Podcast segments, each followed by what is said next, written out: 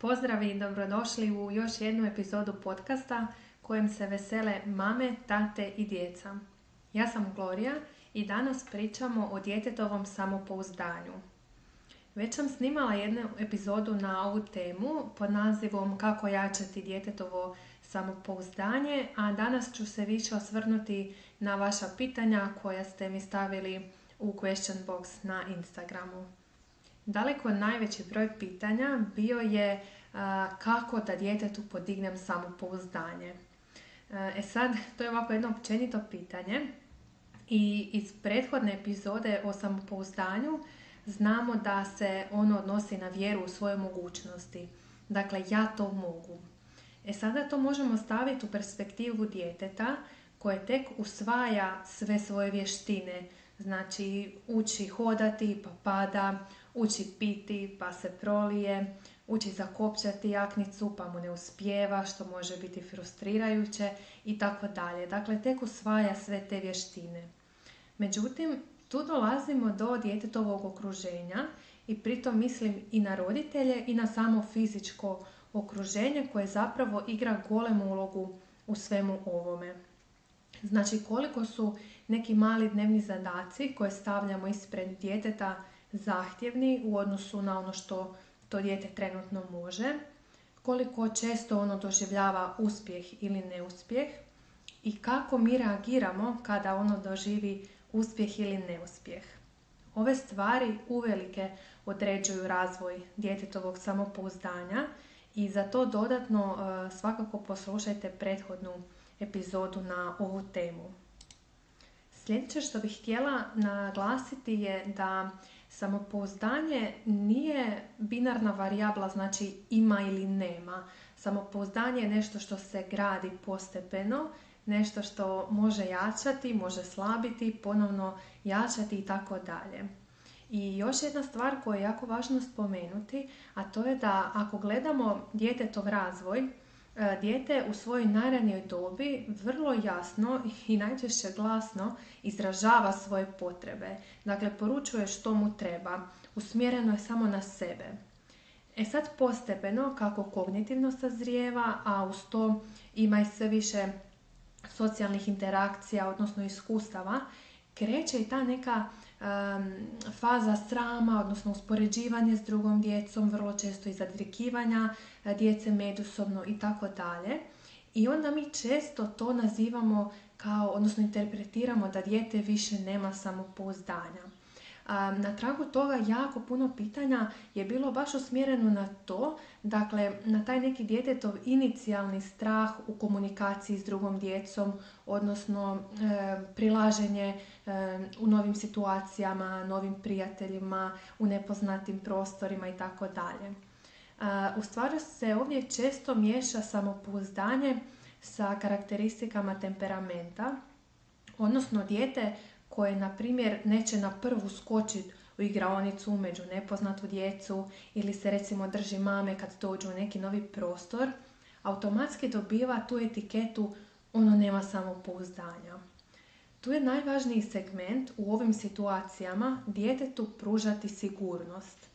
Nipošto nemojte u tim situacijama pokušati pogurnuti dijete u te situacije nekakvim racionalnim objašnjavanjem činjenica, recimo pa to je samo park kao i svaki drugi ili nema nikakvog razloga da se stramiš.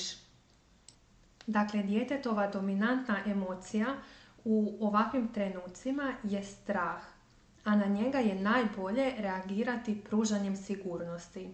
I to možete na ovaj način. Vidim da ti treba malo vremena da prvo upoznaš ovo mjesto i da pogledaš tko je sve tu, jel da? To je ok. Ja sam tu i kad god se budeš osjećala ok, možeš ići vidjeti s čim se djeca igraju. Dakle, poanta je u tome da e, normaliziramo tu situaciju i da damo djetetu sigurnost, mi smo ovdje i s druge strane prepustimo, ajmo reći, tu odgovornost kad se budeš osjećala ok, možeš ići. Odgovor na pitanje koje je netko postavio vezano za davanje puno komplimenata djetetu da je lijepo i pametno, ja osobno ne bih poticala pretjerano davanje takvih komplimenata jer dijete onda zaključuje i suprotno. Znači, kad u nečemu ne uspije, to znači da ja nisam pametna. Puno je bolje da se usmjerite na konkretnu situaciju. osim toga, postoji puno drugih epiteta pored lijepa i pametna, kao što su spretna, ustrajna, hrabra, domišljata, duhovita, kreativna i tako dalje. Ali čak i u tom slučaju svakako je moj prijedlog da govorimo o djetetovim ponašanjima i o trenutnim konkretnim aktivnostima kojima se dijete bavi, a ne da te stvari povezujemo osobno, to jest sa djetetovim osobinama. Dobro je ohrabrivati dijete i poticati i sad ću vam malo detaljnije objasniti zašto je to toliko važno i kako to točno napraviti. Ohrabrivanje pomaže djetetu da nastavi u nekoj aktivnosti. Na početku sam malo pričala o tome da dijete tek usvaja sve svoje vještine i na početku naravno ni u čemu ne uspijeva iz prve, jer je to logično prvi put da se s nečime susreće, bilo to vezivanje tenisica, zakopčavanje jakne, pa od toga nadalje.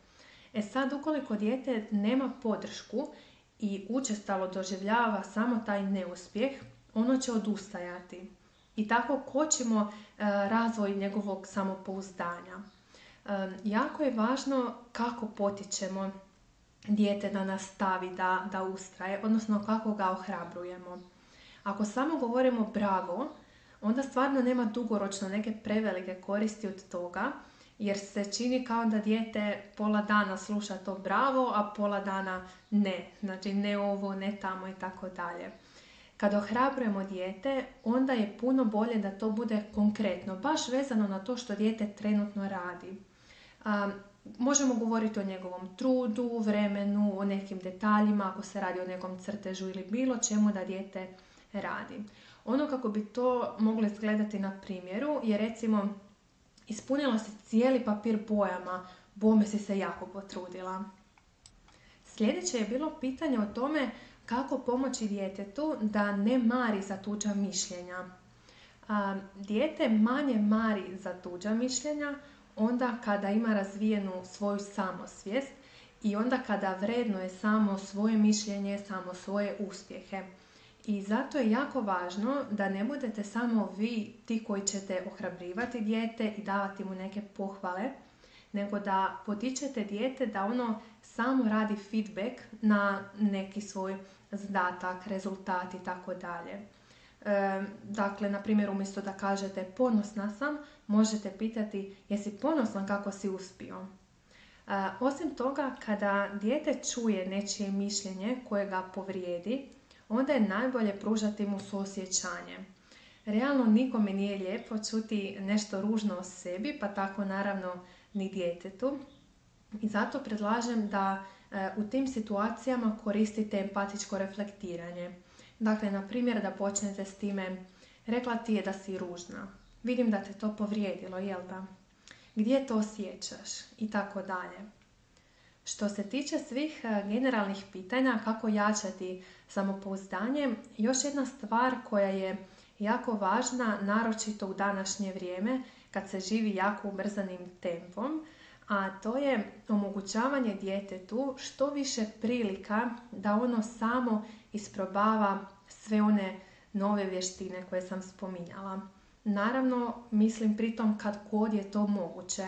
Potpuno je razumljivo da ste nekad zaista ugužvi, da nemate vremena ili da su jednostavno kapaciteti vašeg strpljenja na minimumu, ali kad god možete, nemojte vi oblačiti dijete ako ono to već samo zna i može ili obuvati samo zato što ćete vi to napraviti brže.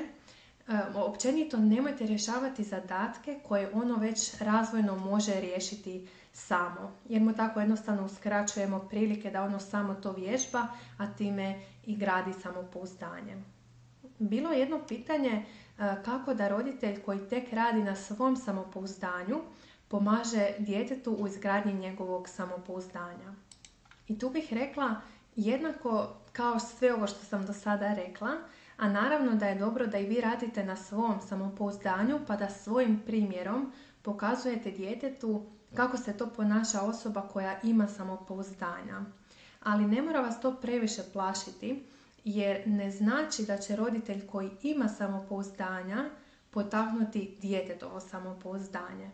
U pitanju je kako mi pristupamo prema djetetu. E, što se tiče pitanja o samopouzdanju djeteta koje je bilo maltretirano od druge djece, tu bi opet naglasila važnost ono komponente sigurnosti i djetetovih temelja. A te temelje stječe u primarnom odnosu, dakle s vama, sa svojim roditeljem. Što se tiče samog maltretiranja, tu zaista ovisi na kojoj je razini bilo to maltretiranje, odnosno trebali uključiti i stručnu pomoć, ali u svakom slučaju treba s djetetom proraditi, odnosno omogućiti njemu da proradi te emocije, da ih izrazi, odnosno da ih ne potiskuje. Jedno zanimljivo pitanje glasilo je e, koliko djecu poslušati, a kada ih prekinuti i krenuti na neku sljedeću radnju. E, pritom pretpostavljam da se misli na to e, kada podržati njihovu inicijativu, a kada recimo nastaviti s nekakvim planom i programom kakav već imate. A, tu vas opet ne mora brinuti što ako moram postaviti neku granicu, naročito ako ste primjerice učiteljica i zaista morate pratiti nekakav program, ali je jako bitno na koji način prekidate tu neku djetetovu aktivnost ili primjerice odbijate neku njegovu inicijativu. Naravno da je apsolutno poželjno kad god možemo podržavati dijete u nekim njegovim namjerama, podržati njihovu inicijativu i tako dalje. Daću vam svoj primjer iz kabineta, znači dok sam radila s djecom s teškoćama u razvoju individualne terapije, ja sam pripremala e, za svaku terapiju što ćemo raditi. Ali sam u samoj terapiji apsolutno pratila dijete, to jest kako je ono tog dana, s čime je došlo, koliko je raspoloženo za nešto i tako dalje. E sad svaki put kad bi mogla prilagoditi da uvažim djetetov prijedlog, na primjer za neku igru, to bi napravila. Ali kada bi dijete e, skakalo s aktivnosti na aktivnost, što je često, ili pak ako bi se samo htjelo igrati recimo kućice cijeli naš termin, tu sam naravno postavljala granicu, odnosno preusmjeravala dijete. I opet ponavljam, važnije je kako napravimo taj prijelaz i o tome možete više čuti i u epizodi o granicama. Sljedeće pitanje bilo je kako ojačati samopouzdanje kod hipersenzibilne djece. Tu se zapravo primjenjuje sve prethodno navedeno, plus imajući na umu djetetove specifičnosti kao i u svemu drugome s tim djetetom. A to znači da ćete vi možda trebati djetetu nešto ranije najaviti, primjerice oblačenje, ili mu omogućiti više vremena za to, ili mu omogućiti izbor između odjevnih predmeta koji mu odgovaraju i tako dalje, ali sama baza ostaje ista. I kao šećer na kraju, E, jako je važno da djeci omogućavamo prilike da pogriješe. A to znači da im e, damo do znanja da i tada vrijede i da ih i tada prihvaćamo i volimo. Dobro je normalizirati sam taj neuspjeh u smislu ako se dijete uporno trudi, primjerice zakopčati jaknicu, ali mu nikako ne ide, možemo reći u redu je, jako si se trudio, ali patent je baš sitan i nikako nije htio uhvatiti. Gle, ajmo danas probat zajedno. Ja ću započet, a ti dovrši. Može? Ako vam se ova epizoda svidjela, podijelite je s nekim kome bi mogla služiti, a do nove epizode puno potrava vama i mališanima.